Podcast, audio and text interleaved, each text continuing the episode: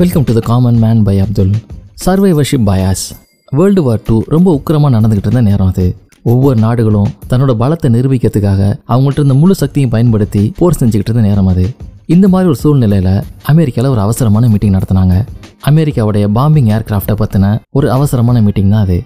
இந்த மீட்டிங்கில் வந்து பார்த்தீங்கன்னா நிறைய பைலட்ஸும் மேத்தமெட்டிஷனும் கலந்துக்கிட்டாங்களாம். போரில் கலந்துட்டு வந்த அந்த விமானங்களை வச்சு அனாலிசிஸ் பண்ணாங்க.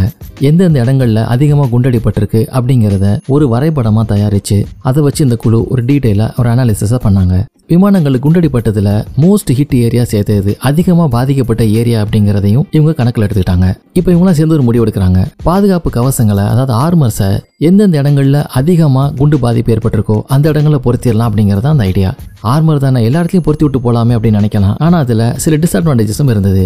ஏன்னா அளவுக்கு அதிகமாக ஆர்மரை பொருத்தும் போது ஏர்கிராஃப்டோட வெயிட் அப்படிங்கிறது அதிகரிச்சுட்டே போகும். அதனால போகிறப்ப வேகமாக பறக்கிற ஒரு தன்மையை அது இலக்க நேரிடலாம். அது மட்டும் இல்லாமல் ஃபியூல் கன்சப்ஷனும் அதிகமாக இருக்கலாம். டேக் ஆஃப்லேயும் அதுக்கு சேலஞ்சஸ் ஏற்படலாம். இந்த காரணங்களால் ஆர்மரை எல்லா இடத்துலையும் பொருத்துறது அப்படிங்கிறது சாத்தியமில்லாத ஒன்று இதுக்காக எங்கே முக்கியமாக தேவைப்படுதோ அந்த இடங்களில் மட்டும்தான் பொருத்தலாம் அப்படிங்கிற ஒரு சூழ்நிலை.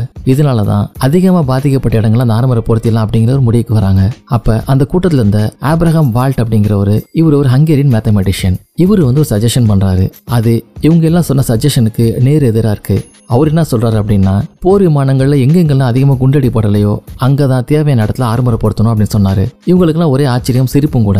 அப்ப அவர் சொன்ன காரணம் அவங்க எல்லாத்தையும் யோசிக்க வச்சுச்சு. என்ன அப்படின்னு பார்த்தீங்கன்னா போருக்கு போயிட்டு திரும்பி வந்த விமானங்கள்ல நிறைய குண்டடிப்பட்டிருந்தாலும் அந்த விமானங்கள் திரும்பி வந்துருச்சு. ஆனா ஒரு சில விமானங்கள் இன்னும் திரும்பியே வரல. அதனால கிரிட்டிக்கல் ஏரியாஸ் அப்படிங்கிறது இருக்கு. அங்க குண்டடிப்பட்ட அந்த விமானங்கள் திரும்ப நம்மள்ட்ட வரவே போறதில்ல. அந்த இடங்களை தான் நம்ம ஆறுமுறை வச்சு பாதுகாக்கணும் அப்படின்னு அவர் சொன்னாரு. அப்பதான் அவங்களுக்கு ஒரு முக்கியமான விஷயமா புரிஞ்சுது. இது வரைக்கும் அவங்க அனாலிசிஸ் பண்ண டேட்டா எல்லாமே திரும்பி வந்த விமானங்களை வச்சு தான் பண்ணியிருந்தாங்க. சில விமானங்கள் திரும்பியே வரலையே அது எங்க குண்டடிப்பட்டிருக்கும் அப்படிங்கறத யோசிச்சாங்க. அப்ப ஆப்ரஹாம் வால்ட் ஒரு விஷயத்த சொன்னாரு. மூணு முக்கியமான இடங்கள்ல அடிபட்டா அந்த விமானம் திரும்ப வரதுக்கான வாய்ப்புகளே ரொம்ப குறைவு. ஒன்று வந்து பாத்தீங்கன்னா அந்த விமானத்தோட ஃபியூல் டேங்க் ரெண்டாவது விமானத்தோட இன்ஜின் மூணாவது பைலட்ல அமர்ந்திருக்கிற காக்பிட் இந்த மூணு இடத்துலயும் அடிபட்டா அந்த விமானங்கள் திரும்ப வரதுக்கான வாய்ப்புகள் ரொம்ப ரொம்ப குறைவு அப்படின்னு சொன்னாரு.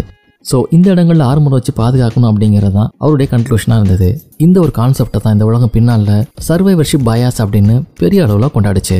சரி இதுக்கும் நம்ம வாழ்வியலுக்கும் என்ன பெருசாக ஒரு சம்மந்தம் இருக்குது இதனால் என்ன யூஸ் அப்படின்னு நினச்சோம்னா மக்கள் அதிகமான நபர்கள் என்ன பண்ணுறாங்க அப்படின்னா பிரச்சனை ஏற்பட்டால் தற்காலிக தீர்வு நோக்கி யோசிக்கிறாங்க. சிலர் மட்டும்தான் நிரந்தர தீர்வு நோக்கி போகிறாங்க தற்காலிக தீர்வுகள் அப்படிங்கிறது எப்பயுமே பலன் தராது.